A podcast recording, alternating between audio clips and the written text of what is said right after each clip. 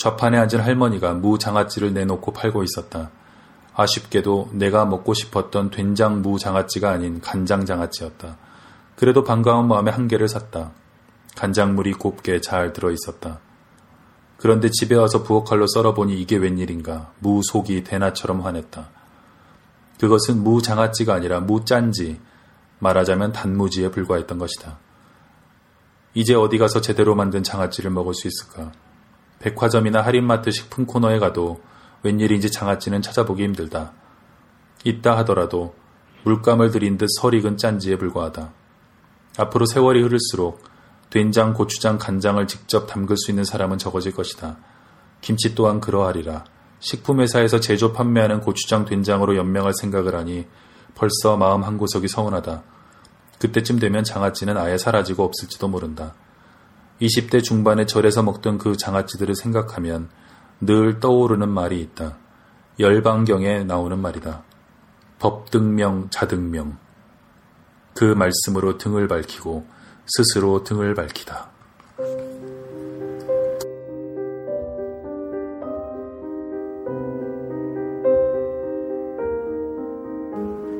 네, 잘 들으셨습니까? 네, 20대 절에서 이, 그, 하루하루를 보내던 이 작가의 모습, 그리고 튀긴 통닭을 들고 절에 올라온 그 여동생, 그리고 닭뼈를 대웅전 뒤뜰에 버리고 지네들이 몰려들고, 네, 그런, 어, 장면과 또 이 대비되는 그 스님들의 모습, 동한 거나 하한 거, 겨울이나 여름에 이 토굴 속에 들어가서 그 화두를 붙잡고 정진하는 이런 스님들의 모습이 대비되면서 네, 상당히 중간중간 유머러스하기도 하고요. 또 이 장아찌라는 음식이 얼마나 귀한 음식인가 어, 그런 생각도 들게 하는 그런 어, 산문이었습니다.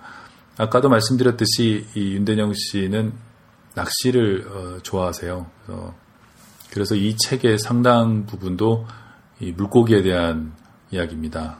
생선을 잡아서 먹거나 아니면 어디 가서 드신 뭐 이런 얘기들이 있습니다. 네, 저도 뭐 생선을 좋아하고요. 그것은 뭐 익힌 것이든 익히지 않은 것이든 다 좋아하는데, 네, 이분이 쓴 걸 보다 보면, 아, 정말 인생 멋지게 사시는구나. 왜냐하면 제가 아, 입에 대보지 못한 많은 이 생선들의 그 멋진 풍미가 이 글 속에 들어 있습니다. 그 중에서 하나 읽도록 하겠습니다.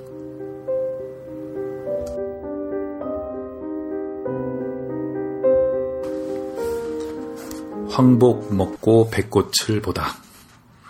내가 보고라는 물고기를 처음 먹어본 곳은 고등학교 때였다. 어머니가 늑막염 수술을 받고 입원해 있던 병원 앞 식당에서였다. 누나가 저녁을 사주겠다기에 따라간 곳이 바로 복집이었다.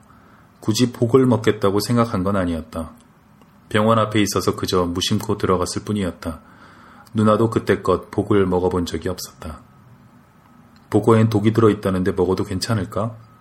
막상 자리에 앉자 누나가 겁먹은 표정으로 말했다. 요리사가 다 알아서 하겠지. 그럼 네가 알아서 시켜.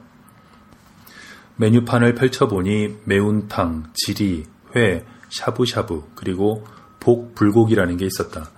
누나를 생각해 나는 복 불고기 2인분을 주문했다. 그게 아무래도 무난할 것 같았다. 잠시 후 복살이 담긴 쟁반이 왔다. 고추장 양념을 발라 숯불에 구워 먹는 방식이었다. 20여 년이 지난 지금까지도 나는 그 복 불고기 맛을 생생히 기억하고 있다. 우선 매콤하고 쫄깃하다 싶었는데 곧 혀에 감기는 듯한 야릇한 느낌이 찾아왔다. 이렇게 표현해도 되는지 모르겠으나 첫사랑의 여자와 나는 첫 키스의 느낌과 흡사했다. 누나와 나는 한동안 복 불고기를 먹는 일에만 열중했다. 중간에 젓가락을 내려놓으며 불쾌하게 달아오른 얼굴로 누나가 말했다. 맛있다, 그지? 그러게, 정말 이상하게 맛있네. 근데 우리 이래도 되는 거니? 뭘? 엄마가 병원에 누워 계신데 우리만 맛있는 거 먹고 있으니까 좀 그렇다. 나도 그런 생각을 하고 있던 참이었다. 그래도 시켜놓은 건 다 먹어야지 아깝잖아. 주인한테 말해서 좀 싸달라고 할까? 하지만 병원에서는 구워 먹을 수가 없잖아. 익혀서 가져가면 다 식을 테고 환자한테는 매운 음식이 별로 좋지 않아. 그럼 그냥 먹고 가자. 대신 엄마한테는 된장찌개 먹고 왔다고 하자. 알았지? 나는 고개를 끄덕이고 나서 남은 복 불고기를 먹어치웠다. 그게 처음이자 마지막으로 먹어본 복 불고기였다. 그 후 어느 복집을 가더라도 그런 메뉴는 찾아볼 수 없었다. 그렇다고 대전에서만 복 불고기를 먹는 것은 아닐 텐데. 보고회는 속초에서 처음 먹어보았다. 동명항에 들렀다 나오는 길에 수족관에서 본 까치복을 잡아달라고 해서 친구와 둘이 문간방에 들어가 기다렸다. 30분쯤 지나자 주인이 보고회가 담긴 접시를 들고 왔다. 흰 꽃잎처럼 보이는 회가 몇 겹으로 둥그렇게 놓여 있었다. 양이 생각보다 아주 적었다. 복이 꽤 크던데 회가 이거밖에 안 나와요? 복회가 원래 그래요. 독 있는 부분은 다 제거하니까요. 시간도 꽤 걸리네요. 살에 독이 남아있을지 몰라 10분쯤 찬물에 담갔다 꺼내거든요. 회도 되도록 얇게 떠야 하고요. 아닌 게 아니라 보고회는 접시 바닥에 꽃무늬가 비칠 정도로 투명했다.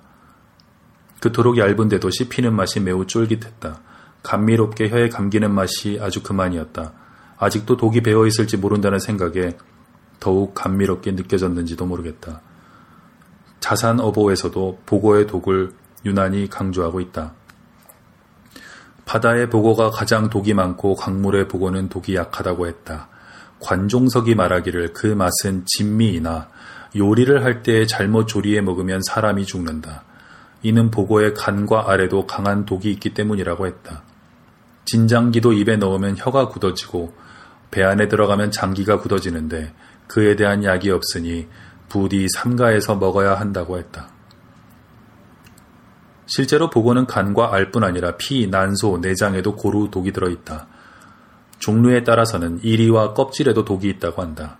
우리나라에 서식하는 복의 종류는 약 16종으로 알려져 있다. 이들 중 가시복, 은복, 밀복은 독이 없다. 우리가 흔히 복집에서 먹는 복어들이다. 하지만 독이 없는 탓인지 맛이 떨어지는 편이다. 냉독을 품은 참복이나 황복이 역시 맛도 좋고 값도 비싸다. 복어의 독은 테트로도톡신이라는 물질로 청산가리의 약 1500배에 달하는 독성을 가지고 있다고 한다. 무색, 무미, 무취이며 끓여도 독성이 파괴되지 않는다.